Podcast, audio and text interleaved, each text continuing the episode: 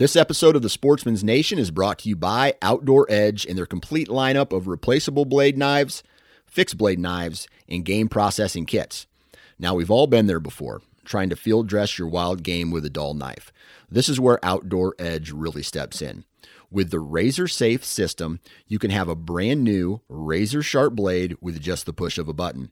No more dull blades and no more problems processing your wild game. To check out all of the products from Outdoor Edge, visit OutdoorEdge.com. And at checkout, enter the discount code NATION30. That's N A T I O N 30 for 30% off of your purchase. You're listening to the Average Conservationist podcast brought to you by Go Hunt and in partner with 2% for Conservation. Sign up today to become an insider at gohunt.com. 2% for Conservation's mission is to create an alliance of businesses and individuals that ensure the future of hunting and angling by committing their time and dollars to fish and wildlife. 1% of your time plus 1 of your money equals 2% for conservation. 2% helps businesses and people pair with conservation causes to support things that fit what they care about. Whether you're into fishing, hunting, or just getting outdoors, 2% can help you not only start giving back to wildlife, but get certified for it.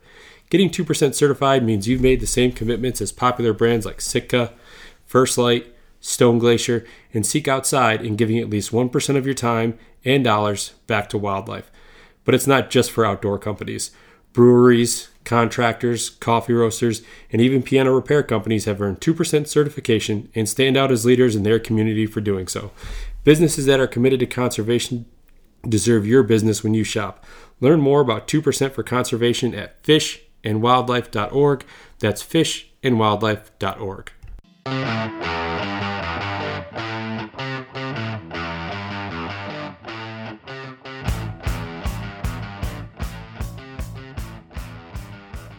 What's going on, everyone? Happy Thursday. Welcome back to another episode of the Average Conservationist Podcast, and I'm your host, Marcus Ewing. Uh, before we get into uh, today's episode, I just want to take a quick second and say that I hope that everyone uh, had a nice holiday weekend, uh, that everyone was safe, got to spend some time outdoors, spend some time with friends and family, and just really kind of take everything in here before, uh, for a lot of us, kids are back at school uh, and the hustle and bustle uh, kind of continues on. Uh, but for a lot of us outdoorsmen and outdoors women, the good good news is is that uh, depending upon the part of this, the country that you're living in, either hunting season has started or we are on the brink of uh, starting here. So there's certainly a lot to look forward to. So uh, yeah, uh, today's episode is with Kevin Singleton, and Kevin is the owner and founder of 2% Certified Yearning Wild Treats and Chews. Uh, they make uh, different um, chews and treats for for your pets, for dogs. Um, it's really cool. Uh, Kevin and his company, uh, they are the first of their kind in terms of the dog treats, dog chews, uh, in that uh, kind of realm, and then also the first 2% certified business from the state of New York as well. So, uh, something very cool that Kevin takes a lot of pride in. Uh, Kevin and I really get to talk about kind of a deep dive into dog chews and dog treats and really kind of how all of that came to be for him. You know, what started off as uh, just something that him and his wife like to do for their own uh, their own pets, their own dogs. There, um, you know, when COVID hit and some some circumstances for them changed, he kind of thought it would be a good idea to uh, kind of start out that second income income stream, and uh, they were already doing it anyway. Uh, but you know, once they kind of got down that road a little bit, they realized, you know, how much goes into it, the um, the hoops that you kind of have to jump through uh, in terms of making sure that everything's uh, safe uh, to be able to sell. Um, also, kind of this uh, this market for shed antlers. Um, I mean, everyone uh, you know knows that that uh, antlers and shed hunting has has become a very popular thing, or for some has always been very popular, but um, how Kevin actually um, gets uh, the elk antlers for his uh, chew toys uh, that he sells is a pretty cool little story there. Um, and then obviously all the way back to Kevin's experience uh, as a kid growing up in the outdoors in New York there, and you know how he was really introduced to conservation at uh, at a pretty young age and took advantage of a really cool opportunity uh, that he had, and you know what that kind of meant to him and how that kind of helped shape really his perspective uh, as far as the outdoors is concerned and you know why conservation is such an important part of, of the company. So episode 68 kevin singleton. I hope you guys enjoy uh, before the conversation with Kevin, though, I want to tell you about our partners and our friends over at Stone Glacier. Uh, I know I say this a lot, but if, you have not already, please be sure and download the Stone Glacier app. You can get that on iTunes or Google Play, uh, whichever type of device you have, uh, and stay. Uh, kind of in the know and up to date with everything that's going on with Stone Glacier. They just recently launched their first piece of gear for their Black Label series. Um, definitely be sure and check that out. Uh, when you download the app, you get kind of first access or early access to a lot of uh, new products, um, new films and recipes and things like that that they're uh, that they're sharing out as well. Um, and I know we're getting kind of late in the game here, but if you haven't already and you're in the need for um, any type of gear for uh, maybe a trip or just your your season uh, that you have coming up, definitely be sure to check out StoneGlacier.com. Uh, packs, tents, sleep systems, uh, base layers, mid layers, outerwear. Um, you know, really whatever it is that you could think of that you may need for a hunt, uh, they're going to have it there. Plus some really cool, just everyday apparel as well. So again, be sure and check them out at StoneGlacier.com. All right, with me today on the podcast, I have the owner and founder of 2% Certified Yearning Wild Treats and Chews, Kevin Singleton. Kevin, how are you? I'm good, Marcus. How are you? I'm doing well, thank you. You know, I believe that you are uh, the first and only company uh, of the sorts that is two percent certified. So, one, congratulations on that, and uh, I'm definitely excited to hear more about the brand. Thank you, thank you. Yes, as far as I know, there's uh, no other uh, dog treat businesses uh, that are two percent certified. I know I was the first. I don't. I'm not aware of any that have come after me yet. Um, so yeah, I'm pretty excited about this too, man. Yeah, awesome, great. Well, let's kind of get right into it here. So, so tell me about yearning wild treats and chews. I mean, you know, what made you decide to start it? Uh, you know, kind of walk me through that process. Okay. Um, well, I work a full time job. I work more than full time actually. I work about usually average about 60 hours a week. Um, and when COVID hit, uh, the overtime started drying up a little bit. Uh, I was lucky enough to keep my job through COVID, um, and, but uh, you know the extra income that I was used to uh, just wasn't there anymore. And we didn't know if it was going to be a short-term thing, a long-term thing. You know, nobody knew what was going on with COVID and what was going to happen. Um, I'd always wanted to start a business, just didn't really know what I wanted to do or how I would go about it because I don't want to quit my full-time job. Um, I'm pretty happy where I am, but I also always wanted a little little side thing going on. So um, it was basically COVID played a big part in it. Uh, believe it or not, uh, it, it, gave me. I, I, wanted something to fall back on. Uh, right. If if wasn't able to make the money I was used to making at my regular job, um, I wanted something to compensate for that, something to uh, fill that void, um, and I wanted something that I could do at home, um, spend more time in the house with the wife, with the kids, uh, while making uh, the extra money on the side, as opposed to being away from home uh, to make the money. So uh, I had been making uh, treats for my own dog. Uh, me and my wife had been doing that just as a little fun thing. Um, and we started thinking about it and doing some research. Said, you know what, we might be able to make a couple dollars doing this. Um, and that's what we did. You know, we did our research. There's a lot more involved in it than we ever thought. Uh, it's not as easy as I thought it would be, um, but we did. It's it's a learning experience. You know, we're we're going on a year now. We're almost uh, end of September will be a year as a legal business. Um, and you know, so far so good. We got a lot, a lot of room to grow, um, but it's uh, it's been going good. Oh, that's that's awesome. That's great to hear. You know, it's it's nice to hear um, kind of some some good stories that happened because of COVID. Now, I mean, obviously the fact that your hours got cut back, you know, during that time, but the fact that you were able to kind of dive into this and start, you know, something that that you and your wife were passionate about. I mean, that's those are the cool things that that have kind of come about from this, you know, kind of shitty situation. So it's I'm I'm glad to hear about things like that. Absolutely, yeah. Um, you know, obviously there was a lot of negative things and still are a lot of negative things, but uh, this was definitely one of the few positives that came out of it for us. Um, it, it, gave us, you know, it gives us an opportunity to work together at home. It's something eventually uh, I'd like to get my kids involved into. You know, if the business takes off uh, and it's good and successful, you know, they can help me out. It could be, uh, you know, like a family, uh, family event, you know, uh, going out to these places, these markets and stuff, selling them and, and making them at home and all this stuff. It could be a real family affair, and we can all make money together while spending time together. Yeah, and, and leave a legacy. You know, if uh, you know, assuming that all goes well, you know, leave a legacy for your kids and something that they can, you know, grow into and, and hopefully take on, you know, down, or take over, you know, on down the road when you and your wife, you know, decide you're done making dog treats or whatever. You know, like hey, you guys do it. You know, at that point, you'd think they would, you know, know the business really well and, and everything that goes into it. So no, that's uh, you. You sound. It sounds like you started the business uh, for all of the right reasons. You know. Yeah, there was definitely a, a, lot of different things going on. You know, I've always wanted to, to have a business. Um, I just never knew what.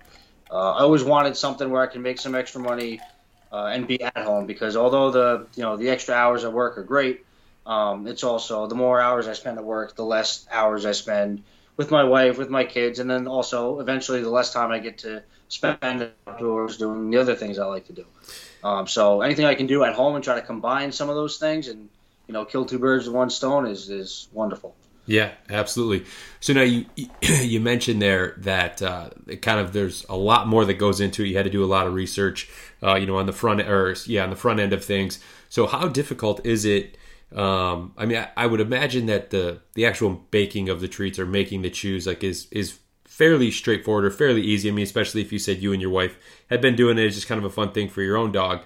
But then when you're going to start selling things, I'd imagine there's uh, what's the word I'm looking for here? There's probably certain like rules and regulations that you have to abide by, uh, even though you're only, you know, they're for animals and they're not for humans. So like, what was that process like? And like, what are some of the things that you have to make sure or like specifications, I guess, that you have to make sure that you meet? Yeah, absolutely. Uh, there's definitely a lot more involved than I expected it to be. Um, it, it, varies by state. Um, so dog food and dog treats are two totally separate things uh, legally. Okay. Um, dog is regulated by the federal government, and dog treats are regulated by state departments of agriculture. So um, there's a lot of overlapping rules uh, between the two, but uh, every state is different. So I happen to live in New York State, which happens to be a very difficult state for a lot of different things. um, they don't for a lot of things that we like to do here, um, and making dog treats is one of them. Um, so it's it's a it's a lot of paperwork. Uh, it's a small department. There's like maybe two people, I believe, that really deal with it hands on um, in the Department of Agriculture. So they're overwhelmed with everybody else that does it because that was another thing that I realized that a lot of people do little mom and pop, um, you know, little dog treat business. They just bake bake treats in their oven and they sell them at farmers markets and flea markets and stuff like that. Um, so there's actually a lot more competition out there locally than I expected as well. Um, what made it harder for us is that uh, our whole idea behind it was, uh, you know, everybody can make a biscuit, right? You know, and, and all you go to the, the pet stores and everybody's got these little cute little biscuits and bone shapes that they want to give their dogs, and it's mostly like cookies, basically. That you know, uh, for us, for humans, it's so what we wanted to do is we wanted to get back to the roots and do more of you know like jerky styles, um, meat based um, uh, treats. Uh, not all these different flours and sugars and salts and stuff. Uh, single ingredient, li- limited ingredient, uh, depending. You know, we don't use any preservatives, nothing like that. Um, so the dehydrated treats, the jerky treats, uh, that's a whole nother level of um, paperwork that needs to get uh, filed with the state. Now, New York State is one of the few states that requires all this extra work. You know, uh, Pennsylvania, for example, doesn't require any of the extra work, which is right next door. But uh, since I live in New York, I got to do all this extra paperwork and extra fees. So, in order to do, um, for example, like a biscuit type treat, uh, you need to come up with your recipe, right? You, you make your treats, uh, you send them out to a lab to get them tested for nutritional content, uh, moisture, protein, fat, all that kind of stuff.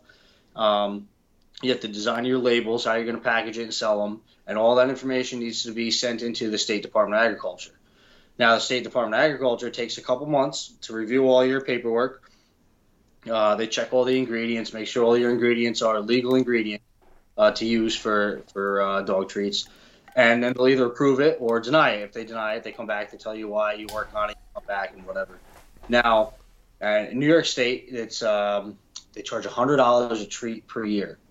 um, for for each variety of each treat. Now, on top of that, if you want to do anything that has any kind of dried, uh, dehydrated meat, fish, or poultry, now you also have to get a scheduled process done by a uh, recognized food processor.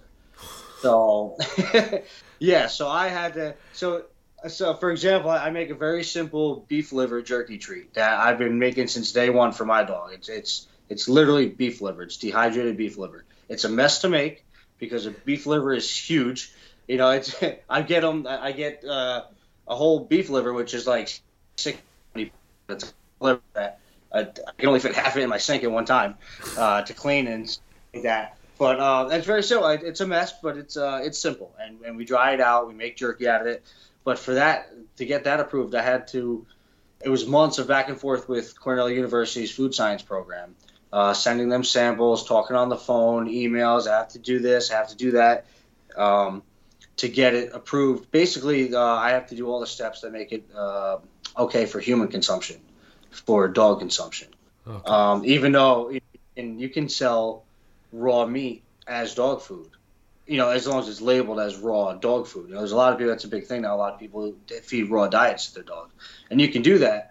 And which was my thing. I, I didn't understand why I, I can. So I can sell raw chicken, or just raw beef liver, and say this is raw beef liver, is raw dog food, and that's fine. But once I dehydrate it, I need all these uh, all these processes and all this paperwork to say that it's okay for human consumption before you can give it to your dogs. So it's a whole other step. It's a couple hundred dollars for each treat on top of it, and um, it's a process. And then I, and then they do um, each treat is registered for the calendar year starting January 1st. So no matter when you register in the year, it's only good until December 31st, and it's the same amount of money no matter when you do it. So the whole timing of things and trying to make it worth it develop to develop this new one and that new one um, has been very difficult. But we've got uh, we're only doing right now for this year, um, 2021. We have the one meat based one, um, the beef liver, and we do a couple other ones. We do some some uh, we do a sweet potato one. We do uh, peanut butter banana chips uh, and a biscuit style.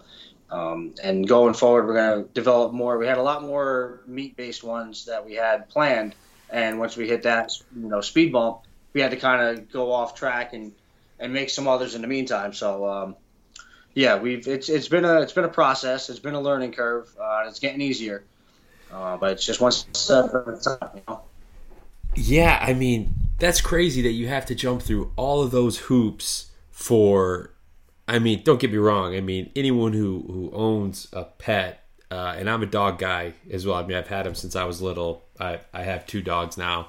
I mean, they're they're part of your family, so obviously you, you care and love for them in a way that you know a non-pet owner doesn't quite understand. But man, the hoops that you have to jump through to, I mean, basically they're saying that okay, if you're gonna you know manufacture and sell a dog treat, I've got to be able to eat it too. It's got to be safe enough for me to eat if it if it contains meat uh, in order to sell it to a dog, which is crazy. And it, it's almost like with all of the, like I, I guess I understand to to some degree, you know, all of the the necessary steps and certifications and all that stuff that you have to to go through, but it's almost like they make it to the point or where they're almost trying to deter you from doing this. Like they're gonna, you just keep running into all these speed bumps and all these processes and paperworks and, and this and that. Like I, you know, you said there's a, a, bunch out there that you know are more than you had anticipated. But how many, you know, halfway through were like, this isn't worth it. This is too much, and just you know gave up on it. Yeah, it's it's been very difficult, and it, it makes it very hard for uh, a small operation like like ours uh, to get up off the ground. Um, it's a lot of money to, to spend and a lot of footwork to get started to not even know if anyone's going to like it and want to buy it. Um, so th- that is difficult. And technically, just, I just want to correct myself. It's not technically the, the treats are not for human consumption. That's a whole other thing. You can make human grade um, food, which is a little bit different. There's a little bit more, even more stringent uh, restrictions and more stuff they check on. But um, as far as the dehydrating the meats go, um, there's a they, they call it a, a five log reduction in salmonella. It's I have like a 50 page paper that Cornell University sent me that I had to read front to back all about the the science of this temperature at this moisture and and this temperature, at this moisture gets rid of this much salmonella at this time, and it, it's crazy. So so that that aspect of it is the, the same that they do for for human consumption. Uh, but there are another couple extra hoops that I would have to go to to get it certified um, human grade, which um, it's not right now.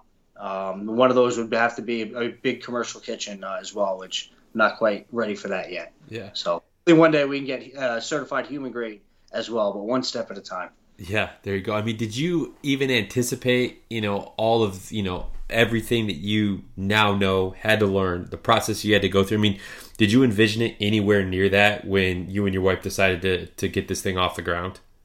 No, definitely not. And, and I even I did my homework, but I guess I didn't do enough of the homework.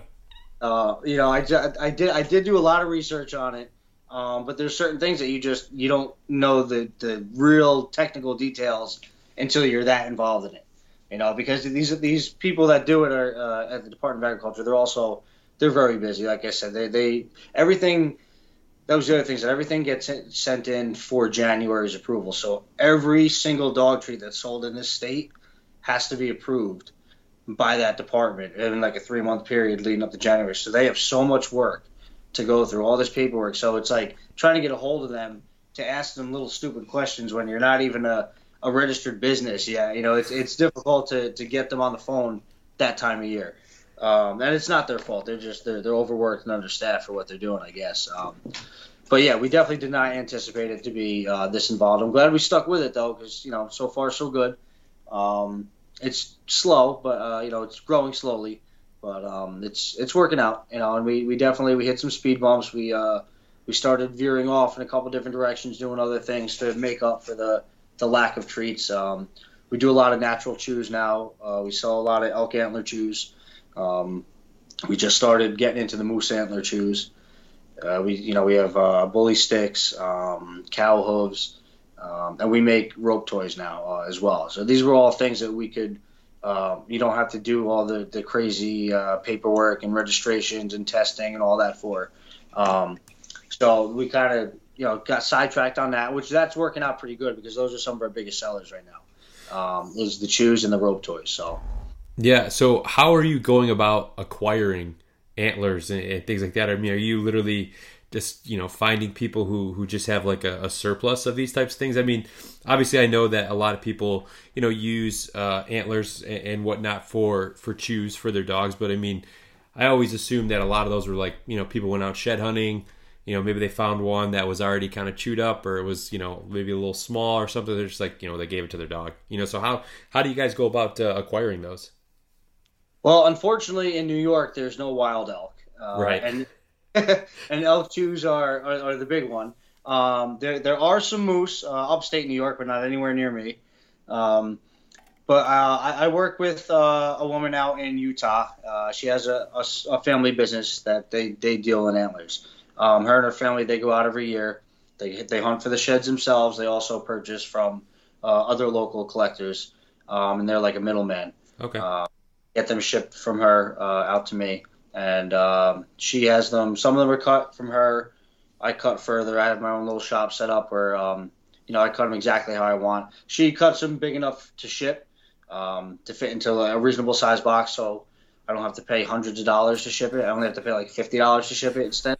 Uh, an entire elk antler it, it would be insane. Um, but it's funny because it's actually there's a that's another thing I didn't know that much about. You know, I know I've given my dog antler chews for a while. Um, I've you know I've always enjoyed looking for shed antlers myself, but uh, I never realized until I started getting into it and talking to some people that are involved in it that it's a whole international market. Really? Uh, for, oh yeah, yeah. And according to these, like I, I, spoke to one guy for that's been in the antler business since the '70s, um, and he said that a lot of it is is driven the like the prices. It's an international market that they like the prices can go up by the pound like any day, like any other commodity. It's pretty wild and he says that that uh, a lot of the Asian countries have a lot to do with the prices going up and down. I guess they use them for traditional medicines and stuff like that. Um, and their demand out there can actually like skyrocket the prices here in America. It's it's wild how it's all intertwined like that. So so the elk antler chew that you bought from the store to give to your dog could double in price next year because they're running out of their ground antlers in over in, in Asia somewhere for you know one of their one of their traditional medicines. So their demand is going up over there, so it drives the prices up over here. It's uh it's, it's pretty wild, and it's also he also told me that this is like the new this is the new thing the, the dog chews. He said it was always they said for a while it was the traditional medicine was the big seller. Uh, then for a while it was um, artwork, you know, uh, chandeliers, lamps, you know, in, in you know interior artwork basically and furniture. Right. Uh, were, were his big driving things for for years. Uh, he said now it's just dog. He said that's all. Most of this is a big wholesaler. So most of his his uh, customers are, are they're selling them as dog chews. He said she never thought it would it explode like this and be so big, and it's like the biggest fad in dogs, I guess, lately. Well, you learn something new every day because I did not realize, you know, and maybe I just never thought about it, right? Because I've seen plenty of like interior uh, decorations that are, you know, antler themed from, you know, any type of, you know, any animal that that has that that carries antlers you know chandeliers, uh, you know candle holders, you know the kind of the usual type stuff. But the the traditional medicine, uh, you know, like that's that's something I, I never thought about. And the fact that you were like, you know, one of one of your contacts or one of the, the guys you had talked to was like, yeah, I've been in the antler business since the '70s. Like, if someone were to tell me that, just kind of out of the blue, or you know, you meet someone like, "Oh, what do you do for a living?" Oh, I'm in the antler business. I'd be like, "What? What do you mean you're in the antler business?" Like, well, tell me more, right? Because that's uh that's pretty interesting. But you know, the more you kind of explained it, I mean, it makes complete sense, right? Yeah. Yep. she wants some attention now too. She's yeah. talking. um, yeah, no, it, it does make sense. It's definitely something like you said that I never thought of. Like I've seen chandeliers and all that kind of stuff in the Cabela's catalog since I was a kid. You know, always wanted one for my house. Always thought they were really cool, but just never realized that there was it was such a worldwide commodity. Yeah. Um, and, and another thing uh, that apparently is an issue is uh, the opposite antlers coming from China and other Asian countries here to be sold as dog chews that are treated with chemicals and, and stuff over there that wouldn't be allowed over here. Um, so they're unsafe, according to some vets and, and and whoever else. I'm not a, I don't know that much about it, but um, yeah, they, they, they can. They were selling cheaper ones that were uh, processed that were supposedly no good. So that's another side of that whole antler antler chew thing there. Yeah. Wow.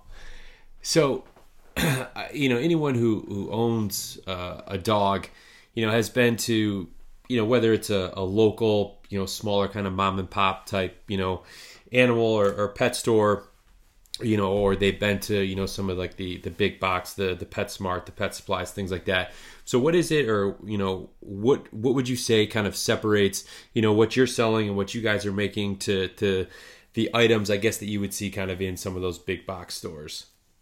Okay, well, as far as the treats go, um, our treats are all small batch. They're made by me and my wife. Uh, we don't have any employees. It's just us. Uh, we do it ourselves. It's all um, like I said, all small batch. It's we don't use any preservatives. We don't use any additives. Um, so limited ingredients. So like I said, we have four treats available right now for sale. Experimenting with a lot of others, but those are the four we have uh, currently for sale. As our beef liver is 100% beef liver. That's it. There's nothing else in it. Um, our sweet potatoes are just sweet potatoes, nothing else in it. We have our peanut butter banana bites, which look like uh, it's basically a slice of banana, like a banana chip, mm-hmm. with a, a, peanut butter drizzle on it. And that, that peanut butter is actually just powdered peanuts mixed with water to make, excuse me, to make a paste. So it's not even real peanut butter with the added salts and sugars and stuff like that. The ingredients is that is is bananas, ground peanuts, and water, and that's it. Okay. And then our is the, the, same peanut butter, which is ground peanuts uh, with water to make a paste, uh, bananas again, and oat flour. So there's nothing else in any of our treats. It's it's all very straightforward. No additives, no preservatives, no no uh, ingredients you can't pronounce. You know, um, so that's what makes our treats stand apart. Uh, our antlers, um, I'd have to say that our antlers are, as far as those those big box stores go, our antlers are cheaper, uh, price wise, because uh, I'm basically the middleman. Um, I, I'm I'm what I'm selling them for is, is, the prices I'm selling them for is basically what some of these distributors are selling them to the pet stores for. Okay. Which, which I'm going I'm going directly to the source um, and not having a distributor in between me and the source, which allows me to offer the lower prices. Um, and a lot of them are better quality. Uh, I can't say all of them are better quality. I, I, they're the same quality or better. Um, I've gone through pet stores. Um, I'm not going to mention any names, but some of the big ones, and you'll look at some of their antlers, and you'll see their their sheds that must have been laying out there for two, three years. You know, they're, they're chalky. They have cracks going through them. And if, if you you have a, a very small dog that doesn't chew very hard, you can get away with that. But if, if you can see a, vis, a visible crack in the antler and you have a heavy chewer, it's only a matter of time until a piece splinters off of that. Yeah. And antler, an antler, most antlers are much harder than, than a lot of bones, and so when they splinter, they can't really crunch up, you know, but you know, crunch them down and uh, to digest them. If they swallow a splinter, you know, antlers, you got to be in for a big vet bill, you know. Um, so we definitely have. Uh, like I said, better quality than some of them there.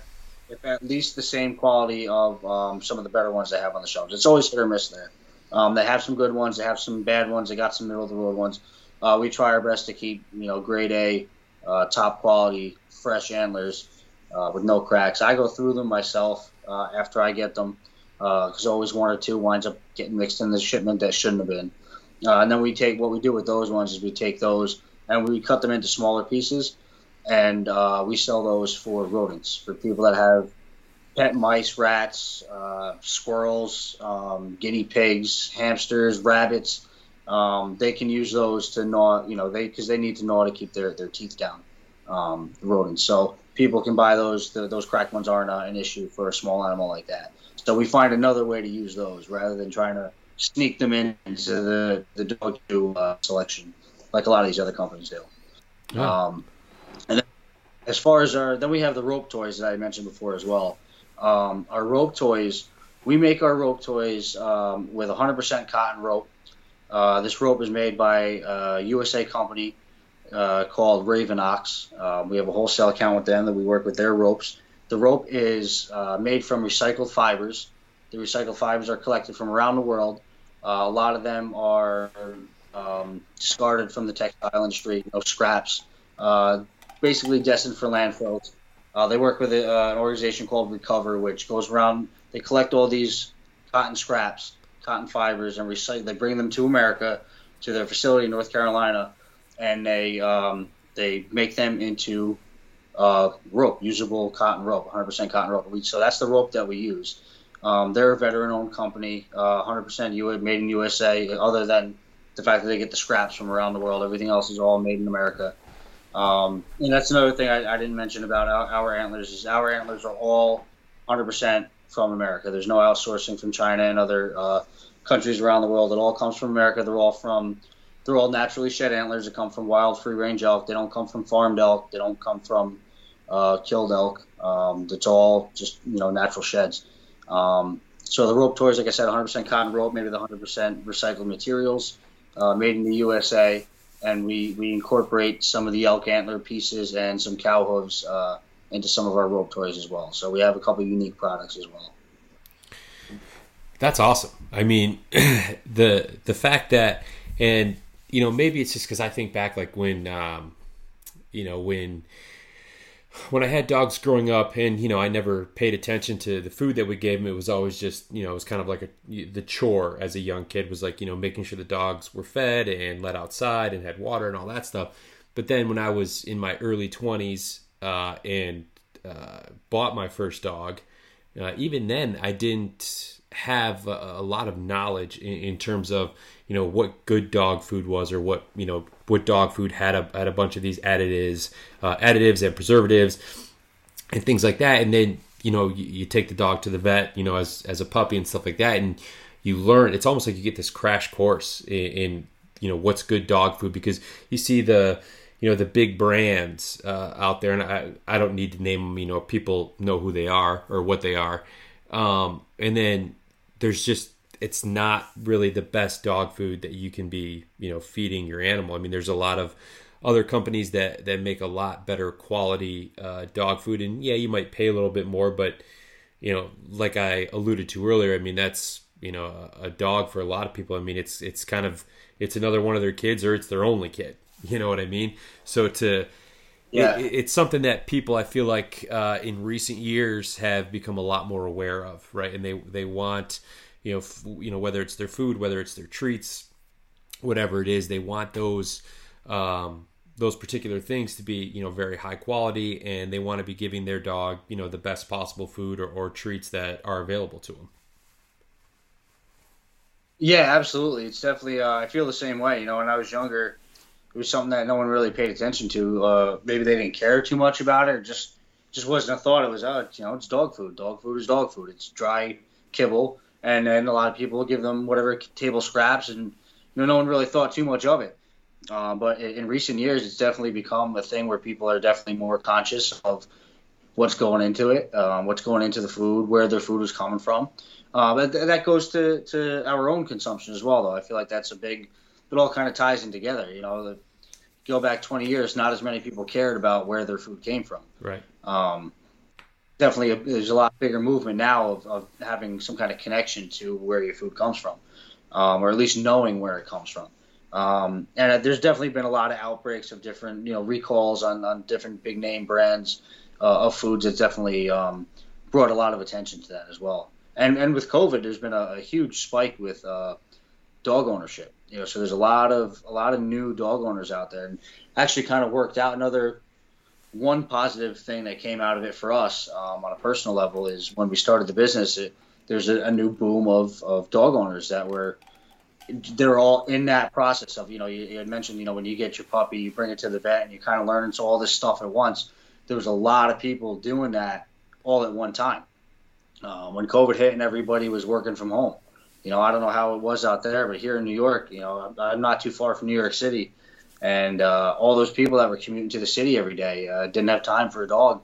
Um, all of a sudden, they find themselves at home every day, all day, every day, bored, and they're looking at all these dogs on online in these shelters, and next thing you know, the shelters are were empty uh, almost, and people were having trouble trying to adopt a dog because uh, there's so many so many people home. Um, so we kind of started off at a good time um, for that as well because we kind of got in there and we are able to talk to some people. Um, you know, doing these markets, we do a lot of farmers markets and stuff. So we get out there, we we talk to our customers, um, give them a rundown of how we do things, and you know we uh, bounce ideas and questions and answers back and forth all, uh, off each other. Um, and just yeah, a lot of people just trying to finally get to where where their food's coming from for their dogs and making sure that the dogs are uh, you know eating healthy. Yeah, that was one aspect I never even considered with all the people at home. You know, like you said, if if you didn't have an animal or you didn't have a pet because, you know, from a, a sheer uh, time perspective, right? You just you just if you didn't feel like you could, um, you know, set aside enough time to to raise an animal to to make sure it gets exercise and all that things. Excuse me, all those things.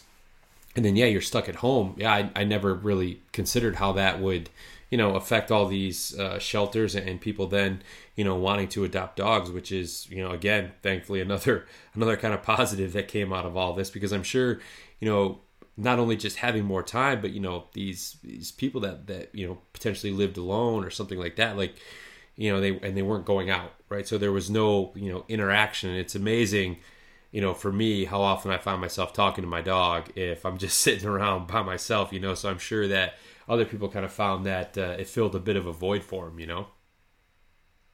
Oh, absolutely, absolutely. There's definitely the you know the working from home thing was big, but I could I could see that being a huge uh, huge player in that as well. Just just to have some companionship, you know, just having some somebody something to be there with you that you can have a real relationship with, you know, because you can't go outside. You you couldn't go to work, you couldn't go to school. You some people couldn't go to the grocery stores and, and do all that stuff. So you were some people are just stuck inside all day, every day, and uh, you know, dogs can do a lot for somebody in a situation like that. You know. Yeah, absolutely. So I want to shift gears a little bit here, uh, but keeping with the business. Um, obviously, you know, one of the reasons that we were able to become introduced uh, and, and, you know sit down and, and, talk about the business is, um, you know, you guys recently became two percent certified. Uh, so tell me, how was it that you learned about two percent for conservation? Well, I had heard about two percent for conservation years ago um, on a MeatEater podcast episode, um, I listened to that podcast almost religiously. um, and I remember a couple years ago, um, they had somebody on. I believe it was Jared. Um, was on there talking to them about two percent for conservation, what it is, the idea behind it. I think they were just getting started off, um, and I remember thinking that's that's an awesome idea. And if I ever get to the point in my life where I can start a business, that's one of the first things I'm going to do is make sure that I'm I can figure out how to get two percent for conservation certified.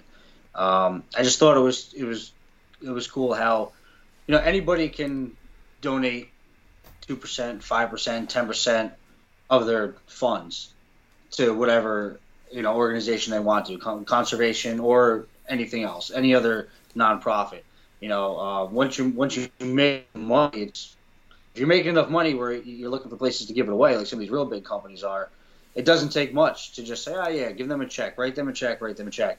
But to actually hold you accountable, to actually get in there and get your hands dirty, uh, and be involved and giving back, the, the fact that they encountered that they incorporated, um, you know, one percent of your time as well as you know financial support um, was was big for me. I thought that was a, a genius idea that I couldn't believe nobody else had thought of previously.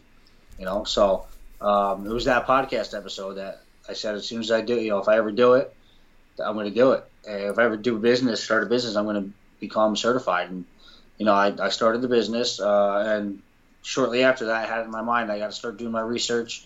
Um, I got to get in contact with them, see what this entails. You know, is it something I can do right away, or is it something I'm going to have to wait until I get you know a little bit more well established?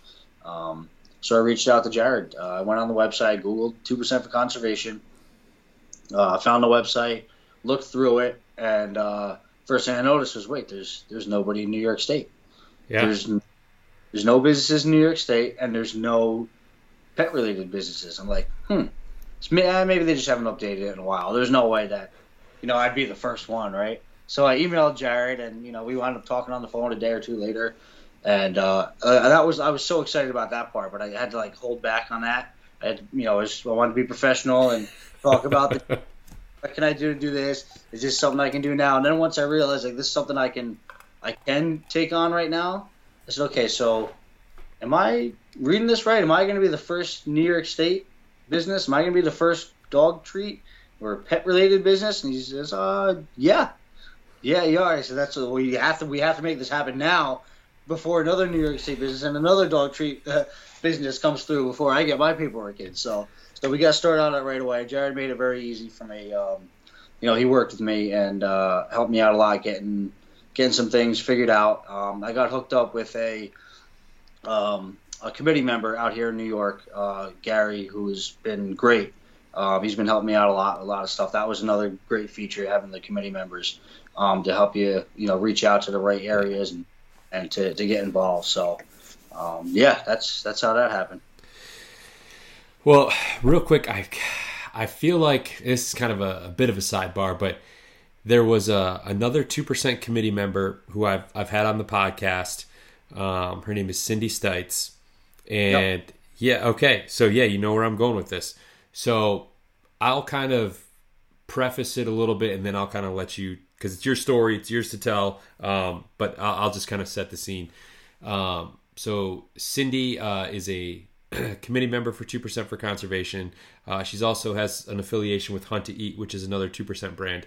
Um, but had a very uh, unusual uh, encounter uh, while turkey hunting this year. Um, and I a little bit happened in there, but that's kind of uh, Kevin where you came in. So so tell us about that story because this is something that's really cool that I, I want to make sure people hear about. Yeah, uh, it, it's an awesome story actually, and um, it goes back to me me finding out about it goes back to the New York committee member uh, Gary Maerz. I, I, hope I'm pronouncing his last name right. M A E R Z. Um, he's the one that brought it to my attention. Uh, he uh, somehow found this story. He's friends with um, Cindy Stites. He knows Cindy. Um, I've talked to her a handful of times just via um, messages on, on social media and stuff with this situation. Uh, she's awesome, an awesome woman. Um, I don't really know her on a personal level, but uh, from what I can see, she's awesome. Yeah. Uh, so I guess what had happened was she was out turkey hunting. Uh, I'm pretty sure it was a hunt to eat uh, camp she was doing. Um, she was out turkey hunting and uh, she heard something. Um, you, you, can actually you can go to her Instagram her, her Facebook. She has she she did uh, a great job of laying out the entire story with pictures and all of that. Just in case I missed a little, I'll do the best I can for my memory, but I wasn't there.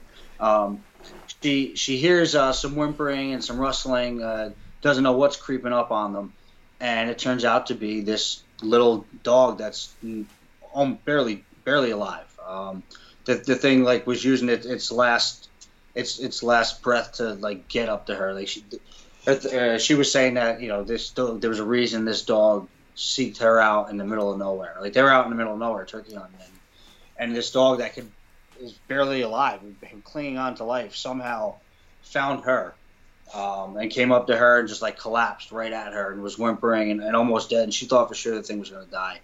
Um, I don't know a ton of details, other details, but I do know that she uh, she took the dog, uh, took it back to the farm where they were. I believe they were staying for the hunt to eat camp. Um, got it some food, some water, um, some some medication, some sort of medication, probably uh, for parasites. So it was covered in fleas and flies, and it was it was it was it was bad. It was in real bad shape. Um, didn't think that it was going to make it. She got it to a vet. Uh, she was going to. She was looking for a place to take it. She has um, Catahoula, so she's got the two big dogs at home, um, and she didn't feel that she could take on a third dog. Uh, so she wanted to do the responsible thing and find a find somebody that could better care for it. Um, and long story short, she she realized that you know it was one of those things that was just meant to be. Um, she did give the dog to a rescue organization, uh, somebody that she knew personally that was taking good care of it and trying to find a home. And it just, it just she couldn't let it happen. She wound up going back and taking the dog. Um, and it's great because I, I, you know, I follow her on social media and she's she's always posting about it. Uh, and I just I smile every time I see the dog. The dog to watch the dog go from the pictures and the videos of that dog, you know, barely clinging onto life to now like living the best life that dog could live um, was Cindy and her family and her dogs. It's, it's just awesome. Um, so Gary had uh, reached out to me because he wanted to buy some stuff, uh, some treats and some toys and stuff like that to send out to Cindy for this dog. Um, so Gary's the one that got me involved in this. Uh, so he called me up and he placed an order with me and uh, and we sent her we sent her some goodies for the pup and uh, it's great. Just like I said, watching him on Instagram and, and Facebook, watching the you know watching him go from nothing to, like I said, living the life. And it's funny because he, he's a tiny little dog. You know, I, yeah. I forget.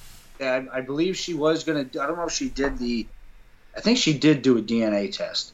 Um, but some some of the ideas going around was that he might have had some Chihuahua in him, some Beagle. He's a very small dog, and like I said, she's got two Catahoulas there, and he. It's funny because he, from the pictures and videos I've seen, he yeah he acts like he's the same size as them. You know, he gets right in there, rough house with them and stuff. It's great. So yeah, that was that was a pretty cool, uh, pretty cool story. Um, like I said, you can you can check it out on her own uh, social media platforms uh, for more detailed version with pictures. Um, but yeah, it was a good. That was a good one. That was great. Yeah, I think I. I mean, I. I've uh, like I said, I, I've had Cindy on the podcast. Uh, it was a while ago, um, but so I, I, follow her on social media, and we've we've stayed in contact a little bit here and there uh, since then. But yeah, I saw the story, and then I'm not even sure how I came across it, but I remember seeing that you had sent some treats, some toys, and everything out to that.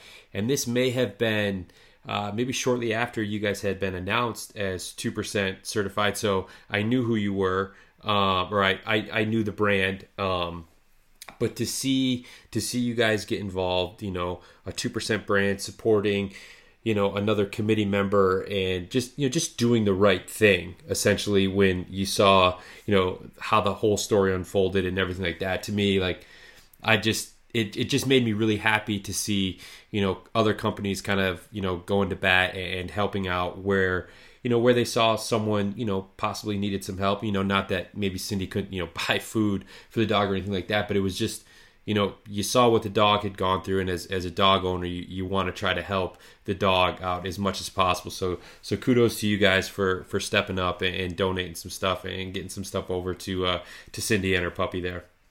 Yeah, yeah, that, that was that was pretty cool. Uh, like I said, Gary was the one that brought that to my attention. If it wasn't for him, uh, I, I, probably wouldn't even known about it because uh, I didn't know about um, Cindy before that. Yeah. Um, I was, um, you know, like it was like you said, it was shortly after I was announced as a two percent uh, business. So I'm, I'm still, you know, meeting some people. I don't, you know, still checking out different businesses. Um, so yeah, Gary, like I said, Gary was the one that told me about it. He said he wanted to send some stuff. So I said that's a great idea.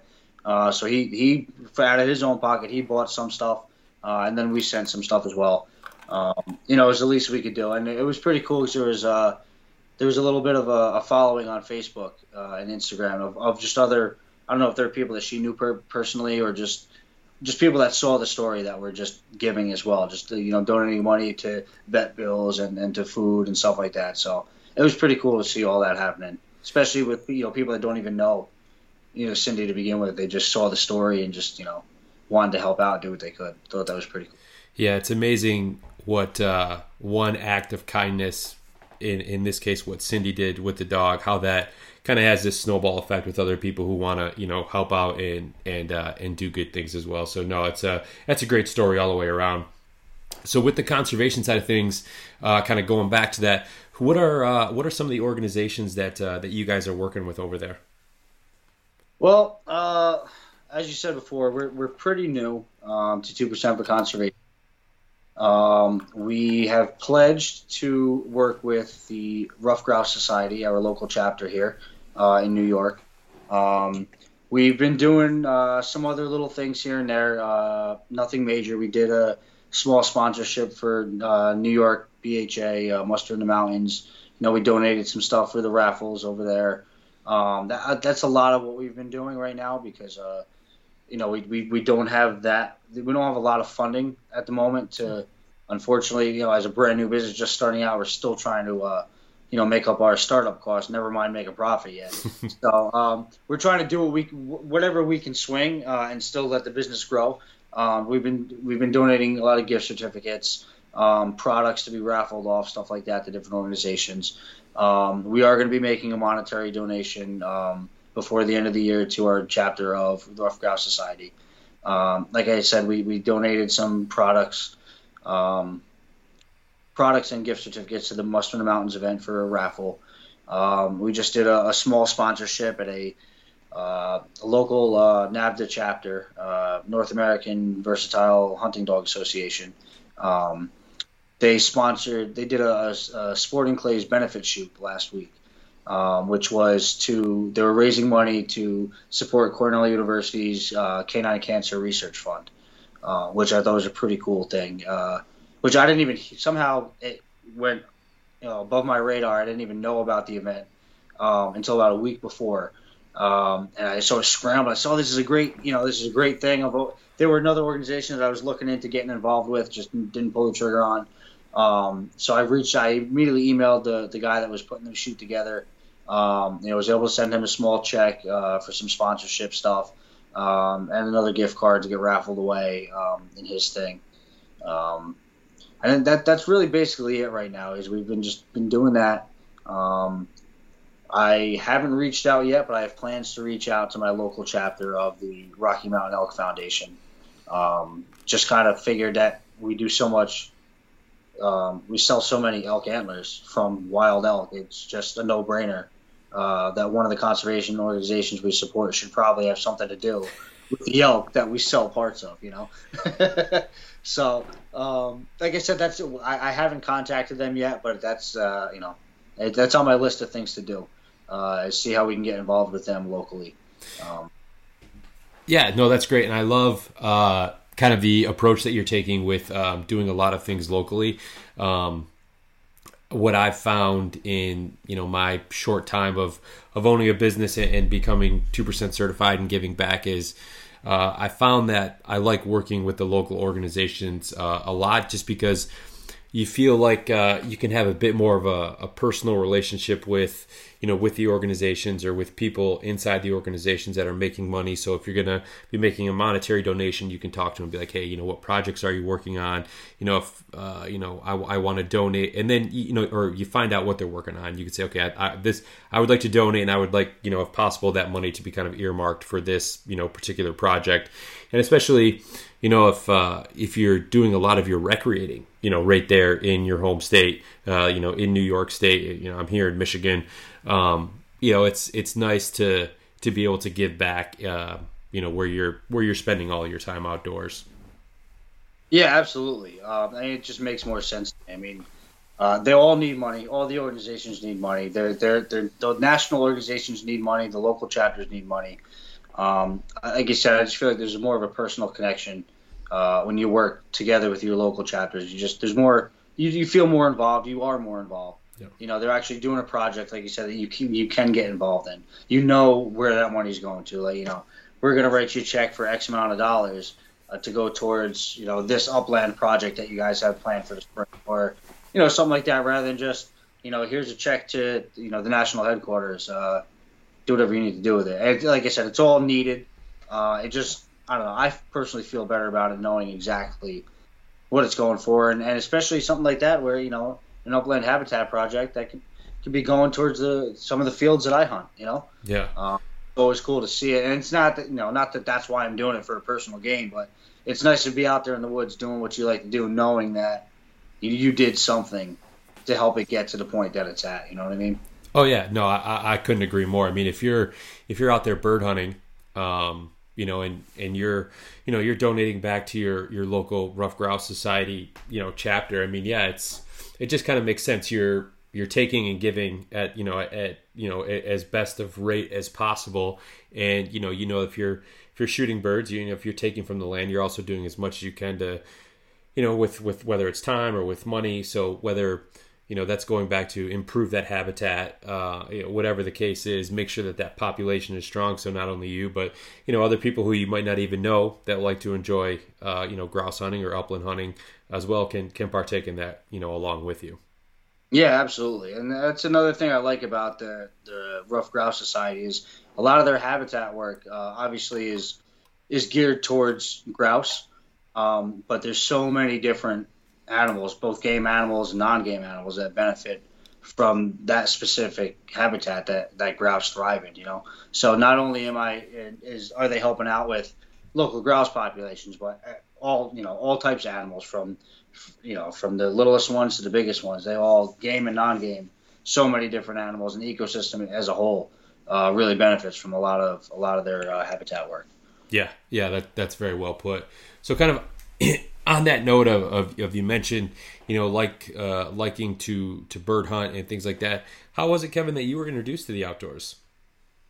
Uh, I was introduced as a kid. Um, my father was always a deer hunter growing up. Uh, he never did much small game, but his father wasn't a hunter. He was basically the first one in his family uh, to hunt. Um, and so it was basically my father and, and my uncle. Um, got me into it. My uncle was always big into uh, firearms. Uh, he's a big, serious collector uh, of firearms and um, a big hunter. You know, he would always he went out to Montana every year for growing up. I was I'd see him. You know, I, I used to spend the weekends at his house a lot and go out in the woods. We built a we built a range in his woods and stuff when he bought his new house and his new property and he brought us out hunting and taught us to shoot and a lot of this was with my dad as well. Uh, but like I said, my uncle had a lot more experience than my father did. My father was self-taught, uh, which there's nothing wrong with that. Um, he definitely got us interested, and he, you know, he got me and my brother uh, out there, got got the seed planted, you know, and then my uncle helped us kind of fine tune it a little bit. So it was, it was some good teamwork between the two of them. Um, yeah, I, I remember uh, tagging along when I was 10, 11. I'd, I'd start to tag along. 12 is uh, New York State. Um, when I was when I was growing up, 12 you had to be 12 years old to hunt small game, um, and then you had to be with a firearm.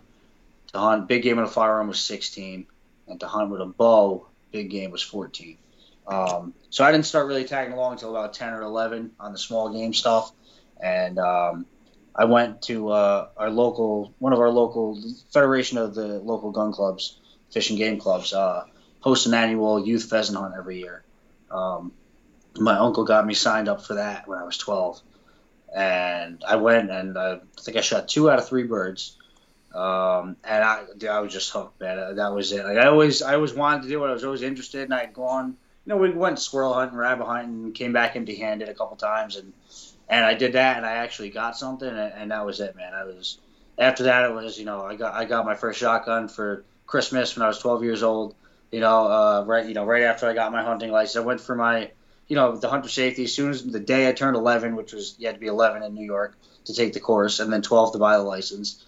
Um, yeah, it was definitely you know my father my uncle really helped out with that. You know, getting me and getting me into to shooting, into, into hunting, fishing. Um, I did. Uh, I went to a New York State Department of Environmental Conservation summer camp when I was a, a teenager as well, which that helped a lot too, and that really got me into gave me an early um, interest in conservation as well. Um, because I was, you know, a lot of what I was around was, you know, the old school, old timer, uh, you know, the hunters that were just, it was, it was all about going out in the woods, having a good time with each other, and shooting is fine. You know, it was, the conservation was not that it was ignored, it just wasn't as big of a part of it as it is for some people to, you know, it, it wasn't really talked about much. It wasn't a, um, a big factor. Uh, and when I went there, I was introduced to some different ideas about things originally seen. Um, and it just it helped. It helped. Uh, it helped. Like I said, my father my uncle planted the seed, and these other kind of things kind of helped it grow. And uh, I think that that was a big thing that helped me out, helped me get interested in other aspects of it, of the outdoors, not just going out and hunting, but you know, what can we do to make sure that this is something we can continue to do? You know, um, and make sure that you know, yeah, we're, we're out there, we're, we're harvesting animals, but what can we do to make sure that those we don't harvest too much, and there's always a healthy population, you know, for future generations out there. Um, so that was basically it, man. Uh, you know, my father, my uncle, and those the the camps and the, some of the people I met there that I kept in contact with for a few years after that, uh, just kept it kept it going. Yeah, so that's one like eh, eh, I mean for for people at home listening, like Kevin and I can see each other. Um, so like I, I'm watching his face as he's telling this story about you know being introduced to uh, to bird hunting at a young age, and like I can see his face lighting up, and like you can tell how passionate you are, and like you know how how great of a memory, and you know what that really did for you, you know for the next you know 20 years of your life and how that really helped shape, you know, your love and appreciation for the outdoors. And then, you know, on top of that, going to a conservation camp as a teenager. I mean, you're the first person I've talked to in, in over a year that's that's ever, you know, at least that's ever told me about going to any camp like that. So I mean, you got this really deep perspective uh, and this, you know, a real uh, in-depth knowledge at, at, a much younger age than, you know, I would guess a, a large uh, percentage of the population who who you know are outdoorsmen or outdoors women.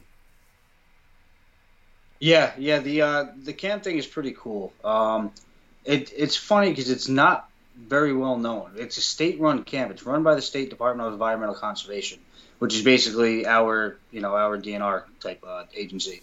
Um, but it's it, not very many people know about it. And the funny, the thing that I always found funny is that a lot of people, a lot of organizations sponsor kids to go. It's a one week camp.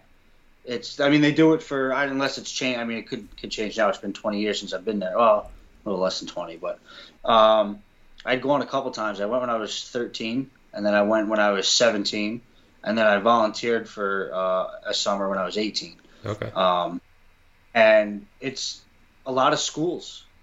They sponsor a kid every year, but nobody ever talks about it. I never knew growing up that school sponsored it. I got into it because my uncle, who you know, who the one that I mentioned that that brought me up in, into hunting and fishing, uh, his gun club, which I'm a member of now, the place where I learned to shoot when I was a kid, uh, they sponsor a child every year to, to go for one week. Everybody you can, anybody that's in the club or anybody outside of the club is more than welcome to. Uh, they put you just put the name and age of the kid that you want to put in the hat. You know, it's no, it's, it's like a raffle, but you're not paying for anything. You don't, you're not buying tickets. You just put the name into a hat, and they just pick a random kid every year, one boy, one girl, to sponsor to go to one of these uh, conservation camps. And that's how I got in the first time. I didn't know anything about it. My uncle asked me if I wanted to go. I said, "Yeah, that sounds pretty good." And he said, "Cool, because you, you're going." I didn't tell me to put my name in the hat. I'm like, "All right." It was up in the Catskill Mountains. Uh, it was cool. We did some we did some fishing. We did some uh, canoeing. Um, a lot of cool stuff. They offer hunter safety courses there. Uh, they offer firearm training. They do uh, an overnight uh, in the woods, uh, like a pack in, pack out. Um, it's a really cool program. Um, and after that, I found out years later that the school that I went to sponsors a kid every year, but I never met another kid in my school that ever went there. And and I, I, I actually wound up this when I finally went again when I was 17. That's how I did it. I got I, I wrote a uh, an essay to the school asking for a sponsorship, and they sponsored me. And, but there was like a five year gap in between there, or a four year gap that I had no idea that that even existed. And as I got older, I found out more and more organizations do it, but for some reason, people don't speak about it. I, I don't know. I never understood that. I'd be I'd be pushing that. You know, I I don't know. Yeah, and I mean that's such a. a I mean the, the, that thirteen to seventeen. You know, I'm assuming once you got out of high school or once you were eighteen and you, and you maybe worked as like a volunteer. I mean, those are some really uh, kind of call it formidable years um, in terms of you know you're a sponge at that age, right? I mean the the things that you learn or that you pick up without even realizing it um, are. It, I mean, it's it's insane to to think that people wouldn't you know that it wouldn't be talked about more that you know especially if it's um, you know put on by the state and you know there's just there's got to be you know aside from just the conservation aspect of it you know just you know learning kind of some wood woodsmanship right? You know like canoeing and, and fishing and and you know shooting a firearm and fires you know uh, hunter safety. I mean all these you know lessons that are are super valuable that while you're when you're 15 you may not realize it but when you're 25 all of a sudden you're going to look back and be like man like that was some some really cool things that i was able to do that you know maybe i should have taken a little bit more advantage of at the time. Absolutely yeah and it's it's a great program like i said. Um, they do wind up getting uh, a decent amount of, of participants from new york city. Uh, a lot of kids that have never experienced the outdoors like that and they're now they're spending a week in either the catskills or the adirondacks depending on which camp they're going to. Um, some kids have never held a firearm before, never held a fishing pole before. Um, so it's, it's, really cool. It really gets a lot of people exposed. Um, and another thing I found pretty fascinating was you had like um, both ends of the spectrum there. Um, growing up, a lot of the a lot of the hunters uh, and fishermen that that I had encountered were um, very conservative politically, you know, and I don't even know how to say this, but uh, kind of you know anti-climate change and all that kind of stuff. Um, and then you had the people that were for climate change and, and conservation, that kind of stuff, for like the other side. Like there were two separate parties that really all want the same thing in the middle. You know what I mean? So it's like you went there and you got you got the firearm training, you got to take your hunter safety course, you got to go fishing, you got to go hiking, you got to go canoeing, and then they taught you about climate change. They had they had experts come in uh, from New York State about some of the new alternative fuels that were being uh, uh, developed at the time. Um, just various different things that you know usually have one end of the spectrum fighting for this thing and one end of the spectrum fighting for the other, and fighting against each other. But really, you both want the same thing in the end. You know, like like conservation wise, you know, like we all want healthy ecosystems with uh, healthy populations, uh, clean water and clean air. I mean, everybody wants that. I don't, I don't understand who wouldn't want that. Um, but you got these two sides that are always fighting, and there it was like everybody just came together and only talked about the good stuff that each side had going, and none, none of the negative stuff. You know, so it's kind of like um, they kind of blacked out all the politics and just kind of got in there and got your hands dirty, and you learned about all different things. Uh, it was good.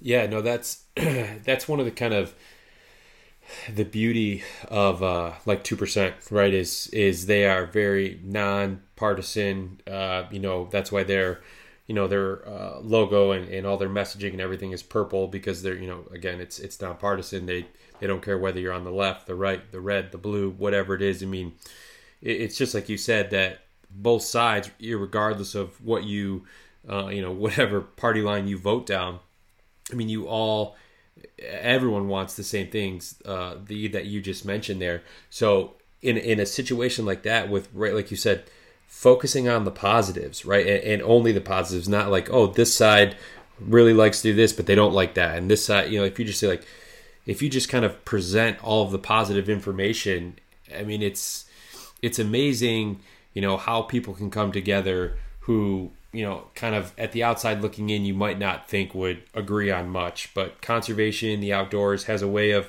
of really kind of uniting people like that.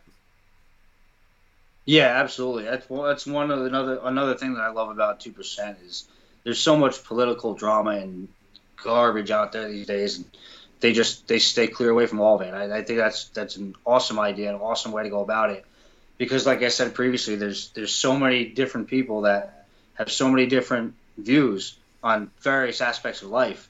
Um, and but they a lot of us want this at least as far as conservation goes we want the same thing. You know and uh, hunters and not just 2% for conservation but my thing was always hunters and non-hunters. You know a lot of those those people eventually ultimately want the want the, the same end goal. A lot of anti-hunters are anti-hunting because they want the animals out there and they love the animals and they don't want to see you killing animals. But they're looking at these animals as individuals and not as populations. Um, but if we could just and a lot of the hunters just automatically blow off any of these anti-hunters, or not even anti-hunters, just people that aren't pro-hunting, mm-hmm. that just don't understand it, and it's not something they take a stance on. They blow them off and disregard, you know, their their points, their arguments, their their policies, whatever, just because they disagree with them on, on something else. And there's just so much more we could accomplish together. Left that political crap out of the way, you know. Yeah, yeah, absolutely. So, real quick here, Kevin, before I let you go, where can people uh, find uh, Yearning Wild Treats and Chews at? Uh, we have a website. The website is www.yearningwild.com. Uh, we have we're on uh, Facebook. You can look us up on Facebook under Yearning Wild Treats and Chews. Uh, we are on Instagram at yearning underscore wild. Um, and we can, you know, you can always reach us via email if you have any direct questions or just want to, you know, chit chat about whatever. You can always email us at info at yearningwild.com. Awesome. Well, no, I've got a, uh, a seven month old lab here running around the house, and I think I'm probably going to have to get her some new treats and some new chews because, I mean, she's a lab. She likes to chew on, on everything at this point. So, no, uh, I'm really glad that we were able to uh, to sit down, Kevin. It was uh, it was really cool to hear about you know the story that led to to starting the business. You know, hear about your background um, and, and, the work that you guys are doing with conservation and, and what you hope to do in the future. Uh, nah, I really enjoyed it, man. Yeah, it was it was good. It was great. Uh, I enjoyed it as well. I'm glad we were able to work it out. I know my schedule was a little tough, so I apologize about that. But uh, it's been great talking to you, Marcus. Yeah, no, no worries. Well Take care of yourself, Kevin, and uh, hopefully we can talk to you again soon. Sounds good. You do the same. All right. Take care. All right. Well, there you have it. Uh, big thank you to Kevin for taking some time to join me today. I would also like to thank the partners of the podcast, Wild Rivers Coffee Co., Go Hunt, and Stone Glacier, as well as 2% for Conservation. Uh, please be sure to go out and support the companies that support this podcast and help make it possible. Uh, and if you're interested in learning more about 2% for conservation, you can visit their website, fishandwildlife.org. And there you can see all the certified brands that have committed to conservation that you should support when you shop.